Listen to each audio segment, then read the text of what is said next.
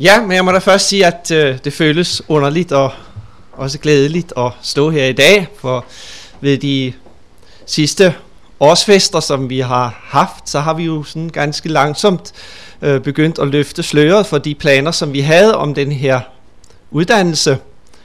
Og øh, nu kan vi altså sige, at nu har vi, nu har vi lagt fra land. Vi er begyndt på det her projekt, og øh, det allerstørste, øh, det er, at vi har fået øh, en god flok studerende, som har villet lægge fra land sammen med os. Dem skal vi få præsenteret øh, lidt senere i programmet her. Vi går ikke ind for omdåb eller gendåb her på Mindesfakultetet, men øh, på min computer, der hedder nu det at skifte navn, det hedder omdåb. Og øh, tiden er inde til, at vi, at vi skifter navn. Det her gamle navn, som vi har haft officielt, og som er så langt og besværligt, sammenslutningen til oprettelse og drift af et menighedsfakultet i Danmark. Det er vores officielle navn ifølge vedtægternes paragraf 1. Det skal vi have ændret nu. Den paragraf, den må godt nok ikke ændres i øh, forhold til sit formål, står der. Men øh, når formålet det så netop siges at være at samle vennerne for tanken om et menighedsfakultet, oplyse om nødvendigheden af et sådant, tilskynde og eventuelt økonomisk støtte dygtige bibeltroende teologer til at kvalificere sig til lærergærning for vordende præster, og når mulighederne er til stede, oprette et menighedsfakultet i Danmark med det hovedformål at uddanne præster. Jamen så kan det ikke siges at være i strid med det her formål, øh, at vi nu konstaterer, at nu er det her faktisk sket. Menighedsfakultetet er blevet en virkelighed. Repræsentantskabet vil øh, formodentlig ved deres næste møde få forelagt et forslag om en vedtægtsændring af selve paragraf 1 i vedtægterne, så vi får en navneændring på plads. Men vigtigere end navnet er selve vores identitet. Hvad betyder det at være menighedsfakultet? Ja, der er alle sikkert bevidst om, at det handler om forskelle i det teologiske grundsyn mellem universitetet og MF, i det vi har et bestemt syn på Bibelen og en kirkelig konfessionel basis for vores uddannelse. Det er væsentligt, og intet af det, som jeg kommer til at sige øh, herefter, skal opfattes derhen, at jeg vil nedtone betydningen af den forskel og den begrundelse for at starte den her nye uddannelse i teologi ved Menighedsfakultetet. Det skal heller ikke opfattes som en reducering eller fjernelse af det, vi hele tiden har været fælles med universiteterne om, nemlig at ville skabe en uddannelse, som fagligt og akademisk er på, niveau med universiteternes. Det er et højt mål, et meget højt mål, som pionererne, de første pionerer på Mindesfakultetet, de satte sig. Indimellem så kan man blive helt svimmel, når man øh, tænker på det. Tænk, at de Tænk, at de virkelig tog at sætte det mål dengang. Men meget tyder på, at vi i dag kan sige, we did it, vi gjorde det. Ikke mindst vores kontakter med universiteterne i Wales har været med til at understrege for os, at det her jo faktisk er lykkedes. Der er ikke på noget tidspunkt blevet sat spørgsmålstegn ved vores faglighed på MF, at den er på et universitetsniveau. Men så ligger der mere i det at være menighedsfakultet i Danmark. Vi vil en uddannelse, der ikke bare fagligt akademisk kvalificerer til præstetjeneste og anden årets tjeneste i vores kirke. Vi vil en uddannelse med, med menighedsarbejde, med mission for øje. En uddannelse med praktisk tilsnit, hvor i der indgår discipleoplæring og praktik i uddannelsen. Ellers kan vi ikke med rette kalde os for et menighedsfakultet. Og det er en kæmpe udfordring for os at få vægtet det her tilstrækkeligt højt i vores uddannelse. Endnu så befinder vi os kun på et begynderstadium vil jeg sige.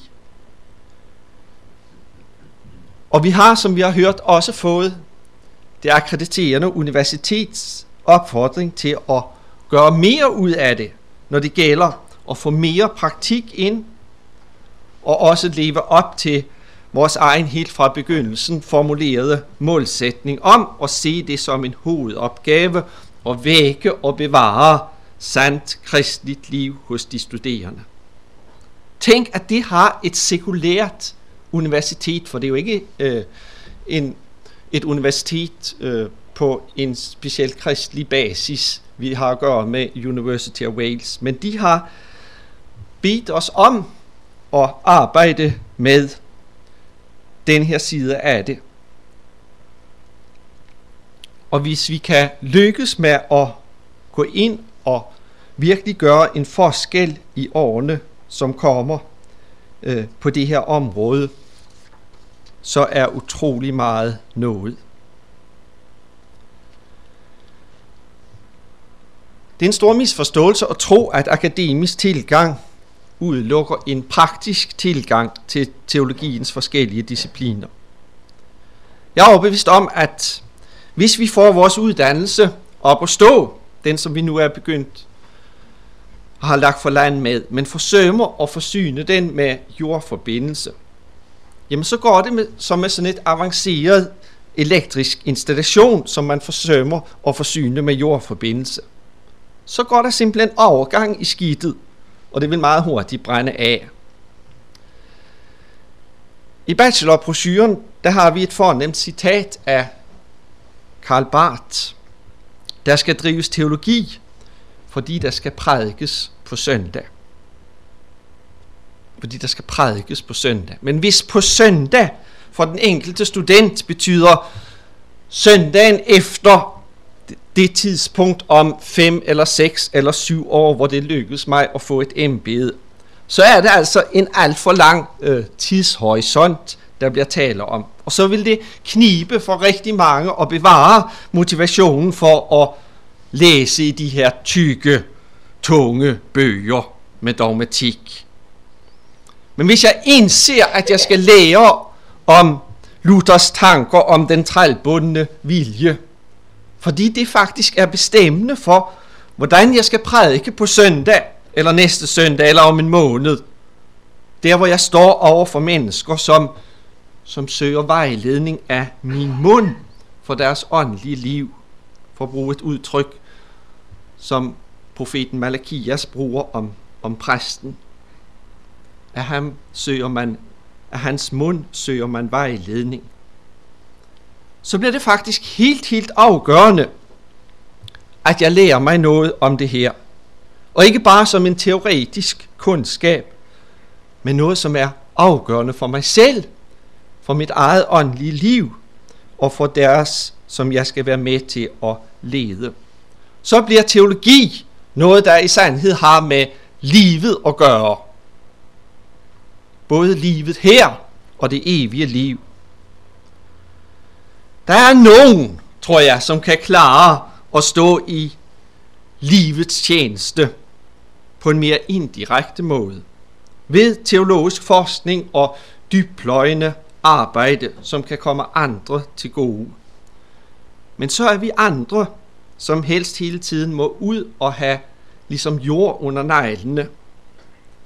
Eller snarere måske se ind i øjnene på mennesker som spørger os efter, hvad der er sandt, og hvad de skal bygge deres liv på. Det handler om at få discipleoplæring ind i teologiuddannelsen. Vi kan simpelthen have Jesus og hans forhold til disciplene som model for, hvordan det skal gøres. Han sagde ikke bare til disciplene, sæt jer ned og hør på mig og lyt til min undervisning. Men han sagde, følg mig og mens han endnu underviste dem, så lod han dem følge ham i tygt og tyndt. Han tog dem til side, og ikke mindst han sendte dem ud i praktisk tjeneste for Guds rige. Og så var han der også og tog, det, tog imod dem, når de kom tilbage med de erfaringer, de havde gjort sig, og lyttede til dem. tog dem af side, så lod dem være alene, så de kunne nå at bearbejde deres oplevelser. Jesus er en fantastisk rollemodel for os her som institution, for undervisere her. Jeg vil til sidst nævne nogle konkrete ting, som vi har gang i eller har planer om, øh, når det gælder at få det her med discipleoplæring og det praktiske i uddannelsen stærkere ind i billedet.